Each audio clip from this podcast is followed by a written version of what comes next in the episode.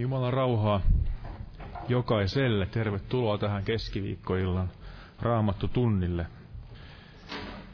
Saadaan kokoontua täällä Jeesuksen nimessä ja ollaan siitä kiitollisia Jumalalle.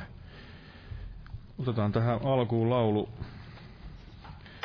222.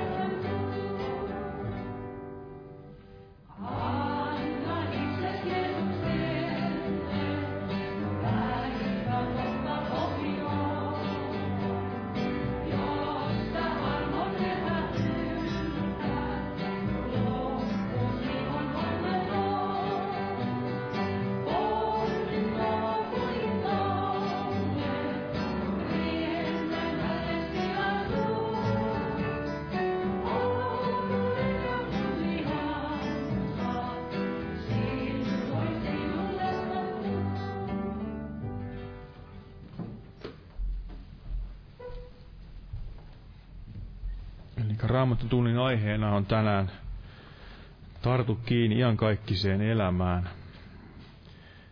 Jouni Tajasvuo tulee tästä meille sitten myöhemmin puhumaan ja itse voisin tästä ottaa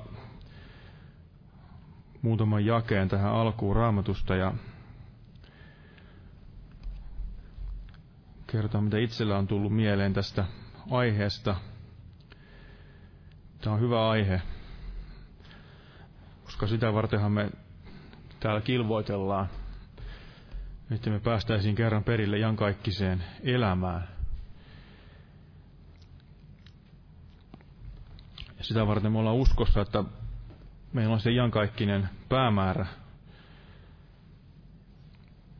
Hyvä päämäärä, johon Jumala tahtoo meidät johdattaa. Ja siellä Timoteoski, tämä on tuttu, tuttu raamatun paikka täällä, ensimmäinen Timoteuskirja, kuudes luku ja 12, niin siellä Timoteus, Timoteusta kehotti tämä Paavali. Kilvoittele hyvä uskon kilvoitus. Tartu kiinni iankaikkisen elämään, johon olet kutsuttu ja johon hyvällä tunnustuksella olet tunnustautunut monen todistajan edessä. Eli siellä kehotti Paavali Timoteosta tarttumaan kiinni iankaikkiseen elämään, johon hänet oli kutsuttu, ja kilvoittelemaan se hyvä uskon kilvoitus. Eli Jumala meillekin tarjoaa ikään kuin sellaista pelastusrengasta, että me ottaisimme siitä kiinni. Hän tarjoaa meille sitä, ja me voidaan siihen tarttua. Jumala antaa meille siihen mahdollisuuden tarttua siihen pelastukseen, joka on Jeesuksen nimessä, ainoastaan hänessä, tälle maailmalle tarjottavana. Ja voidaan tarttua siihen Jumalan antamaan mahdollisuuteen ja pelastua.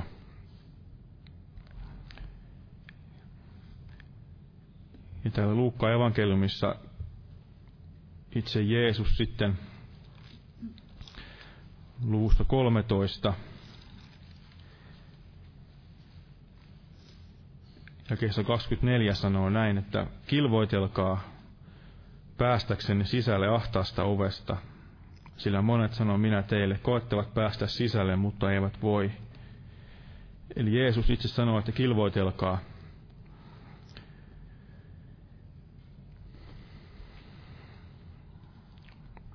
Hän tarjoaa meille pelastusta ja meidän tulee ottaa se vastaan.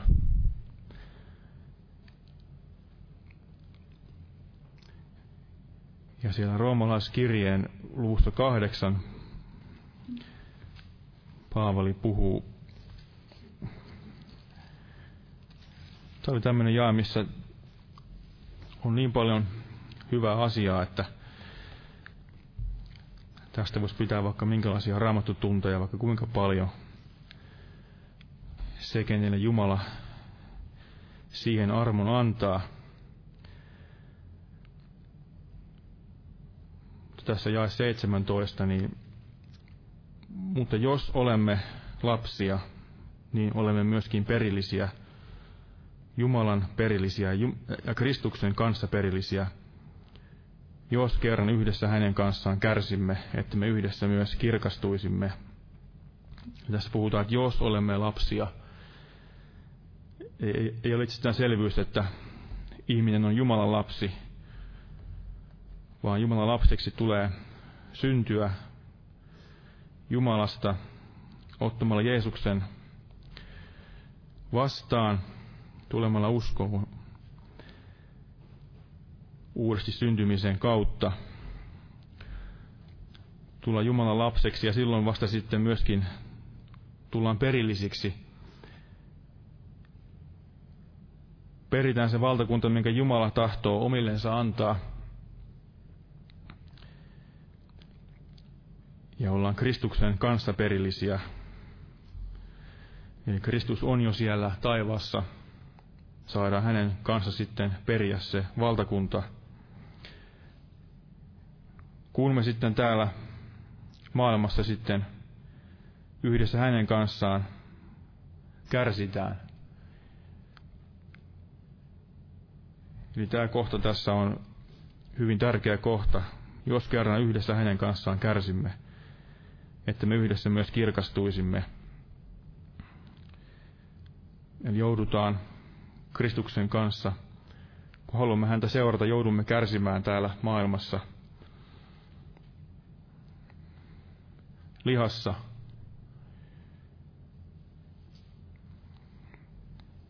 Koska se Jumalan henki, Jumala on eri henki kuin tämä maailman henki, joka kulkee sitten tuhoon ja turmioon. Ja me saamme Kristuksen kanssa kärsiä, tulee hänen kanssa kärsiä tässä ajassa. Se on eri asia kuin kärsiä itse. Vaan Kristuksen kanssa kärsiä. Hän meitä kutsuu siihen hänen seuraamiseen ja siihen elämän tielle ja saamme olla hänelle kuuliaisia ja hänen kanssaan sitten kärsiä, mitä hän sitten tahtoo meidän elämämme sitten tuoda, kunnes sitten pääsemme sinne perille, sinne hänen, hänen taivaalliseen valtakuntaansa ja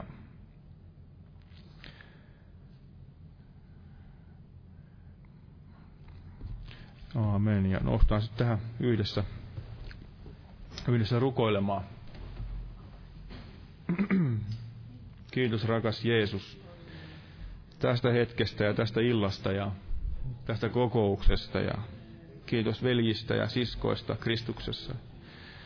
Kiitos Herra, että olet meidät pelastanut ja siirtänyt meidät sinne iankaikkiseen elämään siihen, sille matkalle, Herra, jossa se päämäärä on iankaikkinen elämä. Ja auta, Herra Jeesus, meitä tässä ajassa kärsimään sinun nimesi takia, sinun kanssasi, Jeesus, mitä sinun tahtoisi, tahtoisi mukaisia asioita.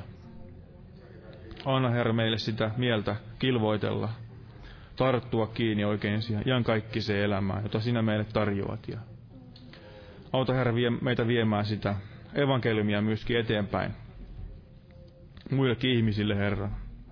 Kiitos, Herra, siitä voimasta, minkä annat siihenkin tehtävään meille Jeesuksen nimessä. Ja siuna, Herra, tätä kokousta ja siuna, Herra, tulevia kokouksia täällä seurakunnassa. Ja muista, Herra, kansasi Israelia ja siuna, Herra, todella Suomen kansaa, Herra, vedä ihmisiä täällä puoleesi pelastukseen Jeesuksen nimessä. Sitä me pyydetään.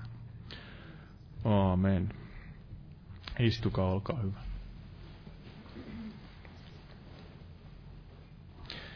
Joo, täällä on kokouksia sitten taas seurakunnassa. Huomenna on se evankeliointi-ilta ja perjantaina rukouskokous kello 19. Lauantaina ja sunnuntaina on kokoukset kello 18. Tervetuloa. Lauletaan sitten yhteinen laulu 221 ja kannetaan laulu aikana vapaaehtoinen uhri Jumalan valtakunnan työn hyväksi.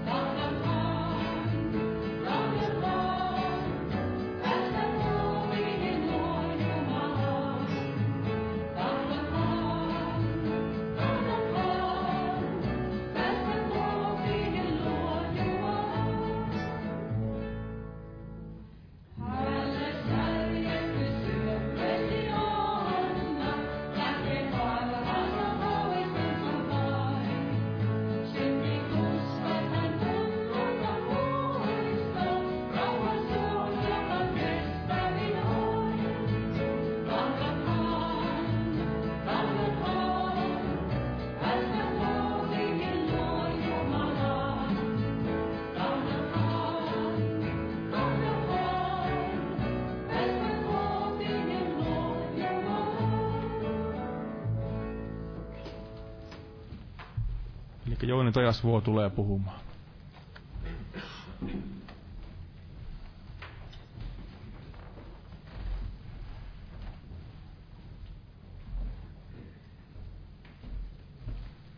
Jumalan rauhaa jokaiselle.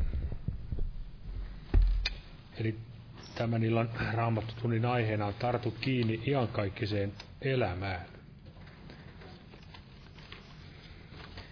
Ja niin kuin veli mainitsi, niin hän käytti tämmöistä kuva, kuvausta, kun että heitetään ikään kuin tämmöinen pelastusrengas merihädässä olevalle ihmiselle. Ja vähän samanlaista ajatusta tuli tätä raamatusta, tämä hebrealaiskirjan toinen luvu, luku ja siinä tämä ensimmäinen jae. Sanotaan näin, Hebrea, hebrealaiskirjan toinen luku, ensimmäinen jae. Sen tähden tulee meidän sitä tarkemmin ottaa vaari siitä, mitä olemme kuulleet, ettemme vain kulkeutuisi sen ohitse. Eli me ikään kuin kulje, kulkeudumme ohitse huomaamatta. Eli tilaisuus saavuttaa pelastus ja iankaikkinen elämä Jeesuksessa, se voi kulkeutua meidänkin ohitsemme. Ja jokaisen ihmisen kohdalla tämä päivä varmasti Jumala tarjoaa tätä pelastusrengasta Jeesuksessa, Kristuksessa.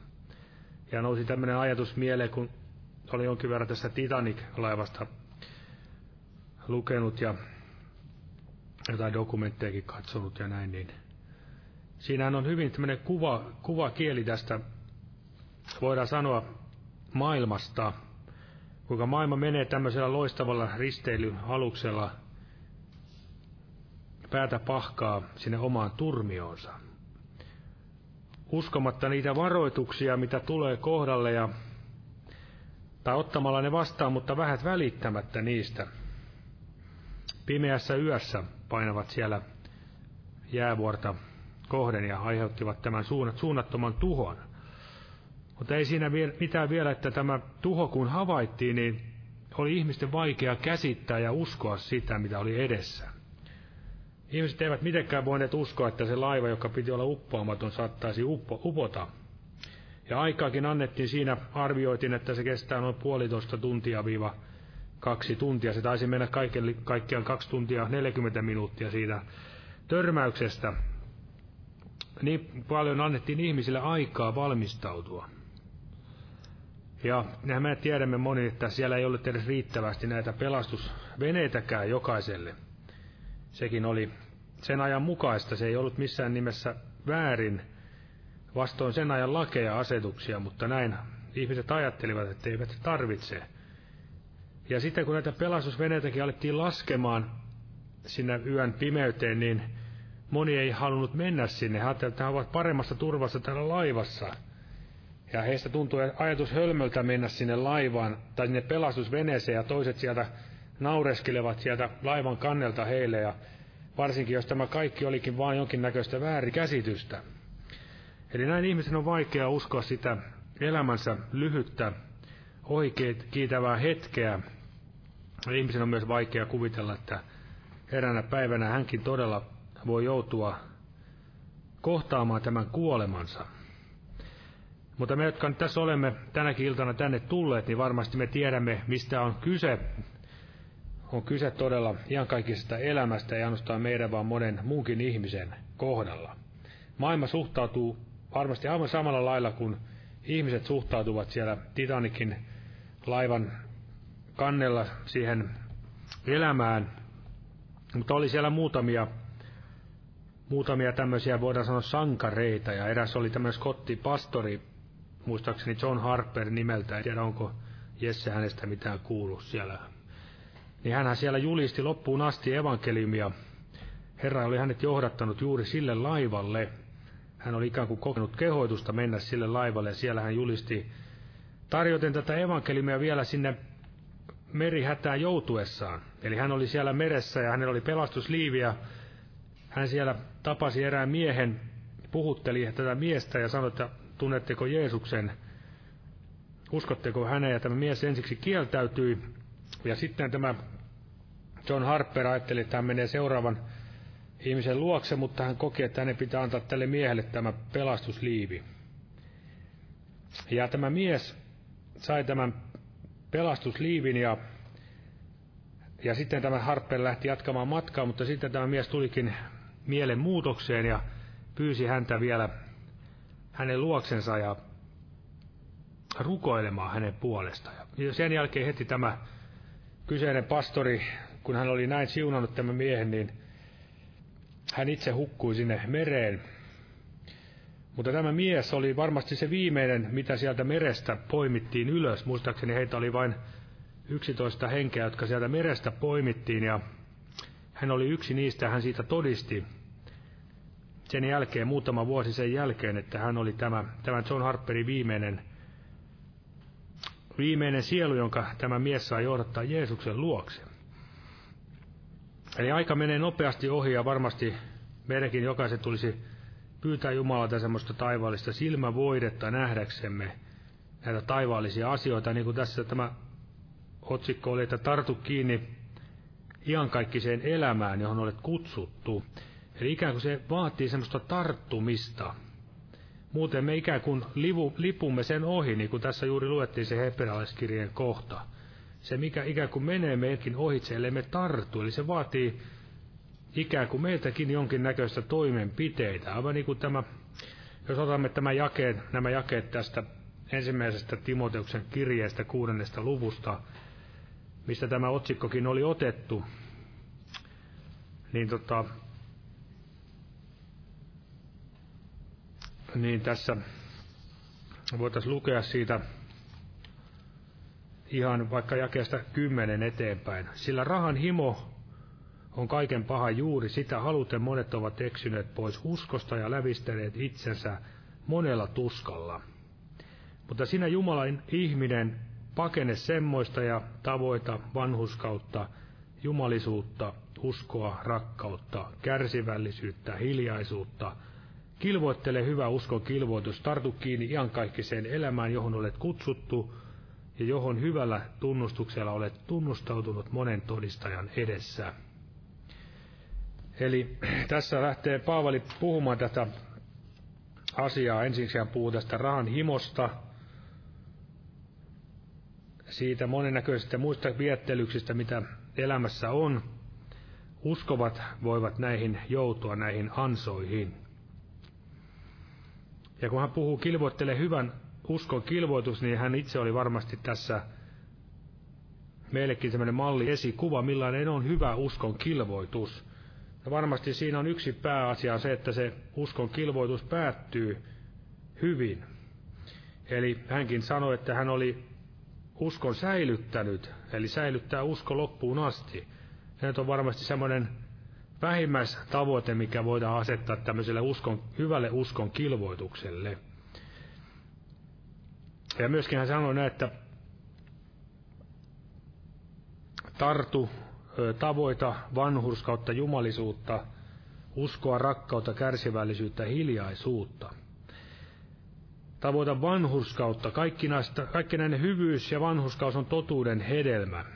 Eli tätäkin tuli tavoittaa, eli semmoista ikään kuin juosta jonkun perässä, ottaa kiinni, mitä niitä olikaan tämmöisiä sanavaihtoehtoja tämmöisen tässä kreikan alkukielessä. Eli sekin vaatii ikään kuin tämmöistä ponnistelua. Mekään emme uskon elämässä pääse ihan, voidaan sanoa näin laakereilla leväten eteenpäin. Koska ei näin päässyt Paavali eikä varmasti Timoteuskaan. Ja mitä on myöskin ajatus, mitä kuuluu tähän hyvään uskon kilvoitukseen, jos me tässä, tässä juuri mainitsin tämän kaikkinainen hyvyys, vanhuskaus ja totuus on valkeuden hedelmä, niin Varmasti siihen kuuluu juuri tämä valkeudessa vaeltaminen. Niin kuin Jumala sanoi Mooseksellekin, että vaalla minun edessäni ja oli nuhteeton. Ja Jumala odottaa meitä juuri tämmöistä vanhurskaudessa, nuhteettomuudessa, totuudessa vaeltamista. Ei ainoastaan, että me puhumme totuutta, omistamme niitä totuuden oppikappaleita, vaan vaellamme Ihminen voi puhua paljon totuutta, mutta ei välttämättä vaella siinä. Tästä meitä Herra auttakoon, ettei näin olisi meidän kohdalla. Ja Paavali myös mainitsi siellä kilparadalla juoksijoista. Hän puhui siitä ensimmäisessä kirjassa korintolaisille yhdeksäs luku. Siinä, siinä voitaisiin lukea nämä tutut jakeet täältä yhdeksäs luku, siitä jakeessa 24 eteenpäin. Ettekö tiedä, että jotka kilparadalla juoksevat, ne tosin kaikki juoksevat, mutta yksi saa voittopalkinnon. Juoskaa niin kuin hän, että sen saavuttaisitte. Mutta jokainen kilpailija noudattaa itsensä hillitsemistä kaikessa, he saadakseen vain katoavaisen seppeleen, mutta me katoamattoman. Minä en siis juokse umpimähkään, en taistele niin kuin ilmaan hosuen. Vaan minä kuritan ruumistani ja masenaan sitä, etten minä, joka muille saarnaan, itse ehkä joutuisi hyljättäväksi. Eli, eli Paavali asetti myös itselleen samat tavoitteet, mitä toisillekin – Eli ei hän ainoastaan sanonut, että tehkää niin kuin minä sanon, älkää niin kuin minä teen, vaan todella hän itse myöskin vaelsi ja pyrki kaikin tavoin uskossansa kilvoittelemaan hyvän uskon kilvoituksen. Ja hän puhuu juuri tästä itsensä hillitsemisestä ja itsensä kurittamisesta. Ja Raamattua sanoo, että pyhä henki on meille voiman, rakkauden ja raittiuden henki, ja Muistaakseni englanninkielinen käännös sanotaan raittiuden vissiin itse hillintä, self-control taitaa olla. Ja, tota, eli siinä on myöskin tämä ajatus, että pyhähenki myöskin on laitettu, annettu meille voiman, rakkauden ja itse hillinnän raittiuden hengeksi, koska meidän lihamme on aika hillitön kaveri, jos se pääsee toteuttamaan omia mielitekoja, halujansa ja himojansa. Eli Paavalikin näin suhtautui tähän vakavasti tähän kilvoitteluun ja sanoi, että hän kuritti ruumistansi, ruumistansa ja masensi sitä. Eli varmasti vietti aikaa myöskin rukouksessa ja paastossa. Ja hän sanoi esikuva, että juoskaa niin kuin hän. Ja Jeesushan on meidän paras esikuvamme, niin kuin sankari ratansa juosten, mainitaan siellä psalmissa 19. Ja Jeesus on kaiken esikuva, esikoinen, ja Paavalikin sanoi, että juoskaa, olkaa minun seuraajani niin kuin minä olen Kristuksen seuraaja. Ja Jeesus itse, kun hän siellä opetti lihansa päivinä, hän sanoi, että oppikaa minusta. Minä olen hiljainen ja nöyrä, niin te löydätte levon sielullenne. Hiljainen ja nöyrä, ei mikään tämmöinen itsensä koroittaja, pullistelija, mahtailija, niin kuin tämän ajan moniin näihin niin sanottuihin suuriin saarnaihin voitaisiin tämmöisiä, tämmöisiä sanoja liittää. Hän ei millään tavalla koroittanut itseänsä. Ja myöskin Paavali sanoi, että minä juokse umpimähkään, en taistele niin kuin ilmaan hosuen. Jos me ajattelemme joku tuolla kisoissa, tänäkin päivänä vissiin nämä EM-kisat alkoi, niin siellä juoksisi umpimähkään siellä radalla stadionilla, niin kyllä se varmasti olisi aika naurettavaa ja typerän näköistä juosta aivan, aivan minne sattuu, sen sijaan, että pysyisi sillä omalla radallansa. Ja näinhän erässä mielessä, jos me ajattelemme näin hengellisesti, niin jos me emme tottele sanaa, niin näin voi käydä juuri meillekin. Paavalikin siellä sanoi, että he eivät pitemmälle edisty, sillä heidän mielettömyytensä on tuleva ilmi kaikille. Eli ihminen, joka ei noudata totuutta, uskovan, joka ei halua elää semmoista elämää niin kuin Jumala tahtoo, niin hänen, hän joutuu sitten elämässään todella kompuroimaan tai sitten hosuu sitten ilmaan tai juoksee umpimähkään, tekee ja koheltaa kaiken näköistä. Ja varmasti siitä ei kunnia hänelle paljon koidu, vaan joutuu todella näin jopa naurun, naurukin alaiseksi ja varmasti kaiken kaikkiaan niin Jumalan seurakuntahan on viime aikoina hyvin paljon joutunut nauren, naurun alaiseksi, pilkan alaiseksi kaikella, kaikella sillä mielettömyydellä, mitä tapahtuu, jos katsoo vaikka jotain tämmöistä Toronto-meininkiä tai mitä näitä onkaan, villitseviä henkiä, niin ei varmasti mikään ihme, ettei maailma, maailma paljon kiinnosta tämmöiseen joukkoon liittyä. Mieluummin liittyvät vaikka isikseen tai johonkin muuhun tämmöiseen joukkoon. Eli mekin voimme olla jossain mielessä vielä typeriä ja mielettömiä jossakin määrin elämässämme, jos me emme anna sitten Kristukselle täyttä hallintavaltaa meidän elämässämme. Eli voimme juosta ikään kuin umpimähkään tai hosuen ilmaan tehdä näitä asioita. Ja sen takia meitä kehotetaankin rukoilemaan semmoista taivaallista näkökykyä. Siellähän sanottiin opetuslapsillekin, että heidän silmänsä oli peitetty niitä asioita, mitä Jeesus heille puhui, kun hän puhui siitä omasta kärsimyksestänsä. Mutta se ei ollut semmoinen lopullinen tila apostolien kohdalla, vaan siellä sanottiin näin, että Jumala antoi heille, ja Jeesus antoi heille ymmärryksen käsittämään kirjoitukset. Eli Jumala avasi heidän ymmärryksensä, kun he pysyivät, pysyivät siellä uskollisena Jeesuksen seurassa. Ja tämä on se, mikä on se toivo meilläkin, että kun me hänen seurassaan olemme, muutumme saman kuvan kaltaisuuteen. Hän voi antaa meille sitä silmävuodetta nähdäksemme ja valaista myös meidän sydämemme silmät nähdäksemme sen, se taivaallinen perintö. Aivan niin kuin siellä raamatun monia esimerkkejä löytyy tästä asiasta. Mutta se voi vaatia myös meiltä sitä hiljentymistä Herra edessä ja rukousta ja joskus jopa paastoa.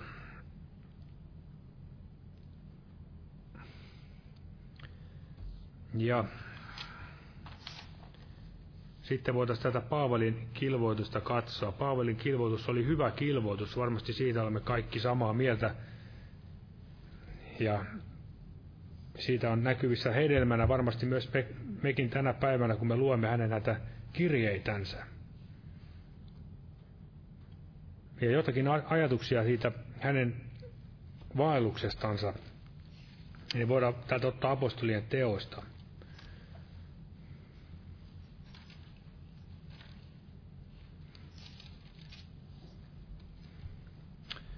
Apostolien teot 20. luku, siitä jakeesta 19.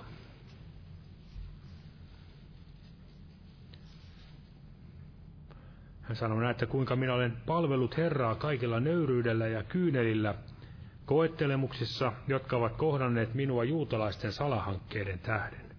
Kuinka minä en ole vetäytynyt pois julistamasta teille sitä, mikä hyödyllistä on, ja opettamasta teitä sekä julkisesti että huone huoneelta, vaan olen todistanut sekä juutalaisille että kreikkalaisille parannusta kääntymyksessä Jumalan puoleen ja uskoa meidän Herramme Jeesukseen Kristukseen.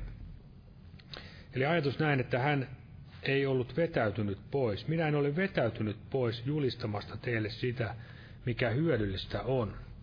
Eli hyvän kilvoitukseen kuuluu tämä ajatus, että ei vetäydy pois.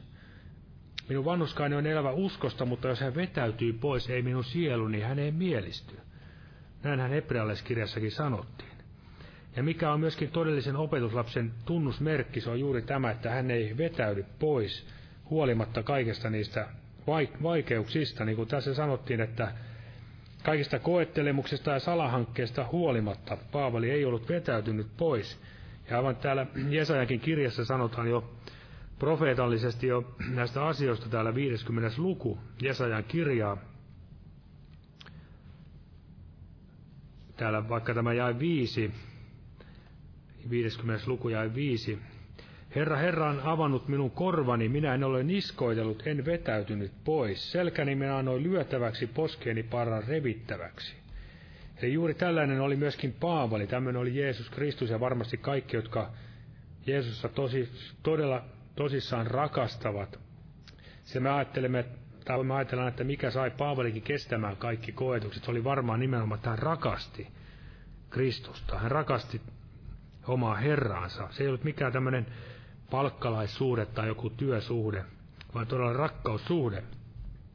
Silloin hän ei vetäytynyt pois. Eli Paavali, vaikka hän oli maailman silmissä lain, lain suojaton ja varmasti halutuin mies numero yksi siellä vihollisen listoilla, most wanted man, niin kuin jossakin tämmöisissä listoilla on, kun näitä terroristeja jahdataan. Hän on todella merkattu ja kuolemaan tuomittu vihollisen joukkojen taholta. mutta hän ei kuitenkaan vetäytynyt.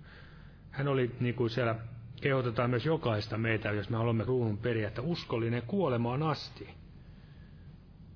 Eli siellä kun hän vei e- evankeliumia, niin hän vei sen aina sinne, missä sitä ei ollut ennen julistettu. Eli hän oli todellinen tämmöinen pioneeri ja todellinen tien raivaaja. Meni aina ensiksi juutalaisten luo ja sitten pakanoiden luokse. Eli voidaan sanoa, että hän oli tämmöinen eturinnan rintaman ensimmäinen ja hyökkäyskiilan kärki. Ensimmäinen sotilas, joka hyökkäsi sinne vihollisen asemiin ja joukko tänne juoksuhautoihin. Jos me ajattelemme näin, että jos sodassakin näin, joka hyppää ensimmäisenä sinne vihollisen asemiin ja juoksuhautoihin, niin turhaa odottaa mitään iloista ja miellyttävää vastaanottoa. Ja varmasti Paavali ei varmasti odottanutkaan mitään vihollisen puolelta mitään miellyttävää vastaanottoa, mutta hänen kuitenkin voitosta voittoon kulki Jeesuksen Jumalan pyhän hengen voimassa. Vaikka hän sai kärsiä varmasti lihassa enemmän kuin me kaikki yhteensä täällä, ketkä olemme, niin silti hän kulki Jumalan voimassa. Ja se salaisuus ei ollut hänen sitkeässä nahassa tai jossain muussa, vaan se oli todella siinä, että Kristus eli hänen kauttansa. Ja Kristus sai elää hänen täyttänsä, kauttansa voimallisesti. En voi sanoa, että uskalla sanoa, että täydellisesti, koska sitä voi sitten joku ajatella ihan väärin, että Paavali olisi itsessään täydellinen, mutta Kristus elämä hänessä vaikutti, niin kuin me tiedämme, hyvin voimallisesti. Eli Paavalin ei tarvinnut pelätä sitä, mitä tuleman pitää koska hänen elämänsä oli kätketty Kristuksessa. Kuolema oli voitto ja elämä on Kristus. Eli hän oli tämmöinen urhollinen soturi ja myöskin hän oli urhollinen Jumalan evankeliumin puolustaja. Niin kuin hän siellä Galattalaiskirjassa sanoi, että hän ei, tai me emme hetkeksikään antaneet periksi niille, jotka toivat sitä väärää oppia, sitä, sitä galatalaista tämmöistä laki, lainomaista evankeliumia tai oli sekoitettu tämmöistä juutalaisuutta. Eli ympäri leikkautta, sapattia ja mitä kaikkea se nyt sisältyykään. Eli hän oli myös tässäkin mielessä esimerkillinen, puolustuksen viimeinen linnake tai lukko, joka ei antanut periksi eikä murtunut. Eli hän piti ne asemat, mihin Jumala oli hänet kutsunut. Me voimme vain miettiä, jos olisi ollut vähän pehmeämpi mies Paavalin tilalla, niin miten, miten olisi näille kirjoituksillekin, olisiko me saatu näin valtavaa kirjoitusten kokoelmaa. Jos olisi ollut mies, joka vetäytyisi ja hakeutuisi vaikka helpommille rintamille tai vetäytyisi sairaseläkkeelle tai mitä tahansa voitaisiin miettiä, niin miten olisi käynyt tälle evankeliumille sen etenemiselle. Eli me voimme varmasti myös tutkia sitä, että vaikka mekin puhumme kielillä varmasti suurin osa, niin onko se Jumalan pyhän voima sitten meidän elämässämme yhtä tämmöinen dynaaminen, eteenpäin menevä? Vai ed, olemmeko edem, enemmänkin semmoisissa seisovissa vesissä? No Herrahan tätäkin voi meissä auttaa itse kussakin, että pääsisimme myöskin kokemaan sitä Jumalan pyhän hengen virvoitusta, että kaikki sellaiset tukkeet ja esteet meidänkin elämästä voitaisiin raivata pois. Eli ainakaan silloin varmasti uskoelämä on tylsää ja kuivaa, jos Jumalan pyhähenki saa virvoittaa ja viedä eteenpäin ja johdattaa myöskin kaipaavien sielujen luokse. Tässä vielä ajatus, että vaikka meillä ei enää ole Paavalia täällä meidän esimerkkinä, niin ainakin tästä sanasta voimme lukea niitä esimerkkejä, hänen kirjoituksia, ja meillä on ennen kaikkea tämä Jumalan pyhä henki, ja tämä Jumalan raamattu tai kokonaisuus, tämä sanan ilmoitus. Ja Paavali ei sitonut ihmisiä koskaan itseensä, vaan nimenomaan Kristukseen ja Jumalan sanaan. Niin kuin tässä hän sanoo tässä samassa apostolien teossa 20. luku ja siinä jakeessa 32. Hän sanoo näin, että ja nyt minä uskon teidät Jumalan ja hänen armonsa sanan haltuun. Hänen, joka on voimallinen rakentamaan teitä ja antamaan teille perintöosan kaikkien pyhitettyjen joukossa. Eli Jumalan ja hänen armonsa sanan haltuun. Eli hän ei uskonut heitä itsensä haltuun, vaan Jumalan ja Jumalan armon sanan haltuun. Jumala, joka on voimallinen rakentamaan meitäkin antamaan meille perintöosan. Eli juuri sen iankaikkisen elämän, mihin meitäkin kehotetaan tänäkin iltana tarttumaan. Ja vielä otan jonkun ajatuksen tästä tartu kiinni iankaikkiseen elämään. Eli sehän on kyse uskon, uskon elämästä, uskon ratkaisusta ja uskossa pysymisessä uskossa kasvamisessa. Ilman uskoa on mahdotonta olla otollinen ja uskohan on luottamusta, ojentautumista sen mukaan, mikä ei näy. Eli kehotetaan tarttumaan siihen, koska se ikään kuin lipuu, tai me ikään kuin näin kulkeudumme sen ohitse. Ja täällä ajatus, mikä nyt tässä haluan vielä lukea, niin täältä psalmista 91.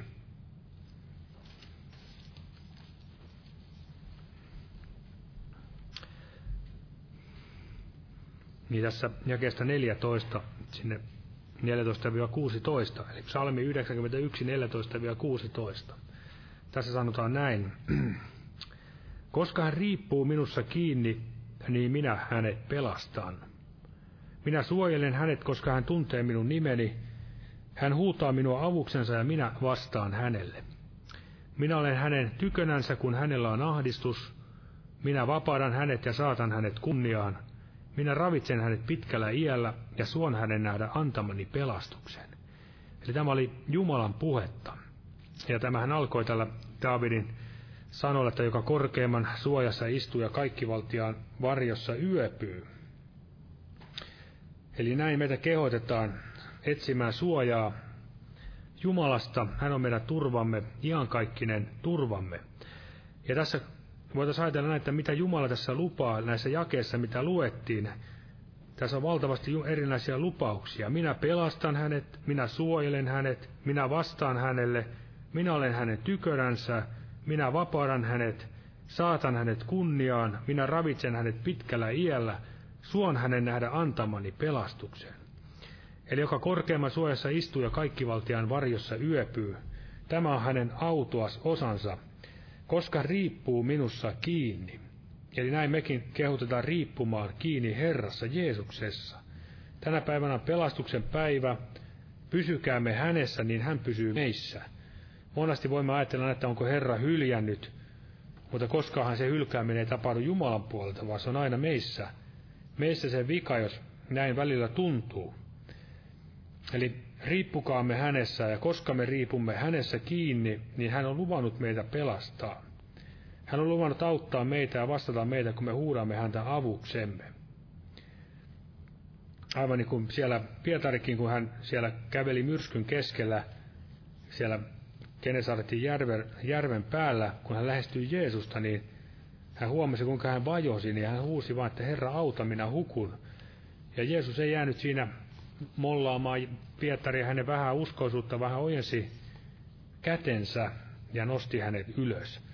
Eli tämmöinen Herra meilläkin on laupias ja armahtavainen ja saako Jumala todella meissäkin sytyttää tämmöistä halua kilvoitella tämä hyvä uskon kilvoitus, niin kuin Paavali ja nämä raamutun esikuvat meille täällä näin kertovat ja näin, että tarttuisimme kaksin käsin oikein ja koko sydämisesti tähän iankaikkiseen elämään. Aamen. Nosta pyytämään vielä siunasta tälle.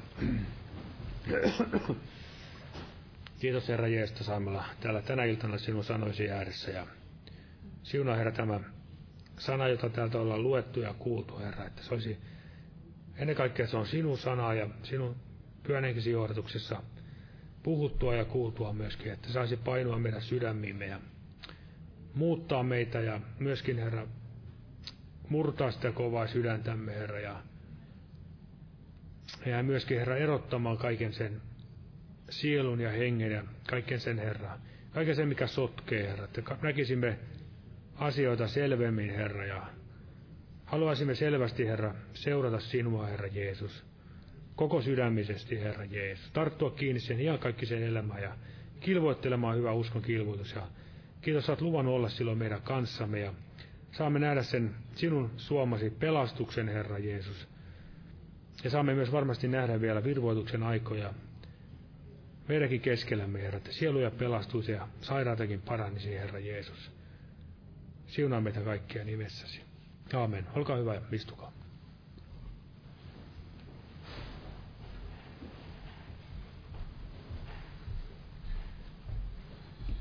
Lauletaan vielä loppuun yhteinen laulu. Semmoinen laulu kuin 638, 638. Ja Jumalan siunausta vaan jokaiselle.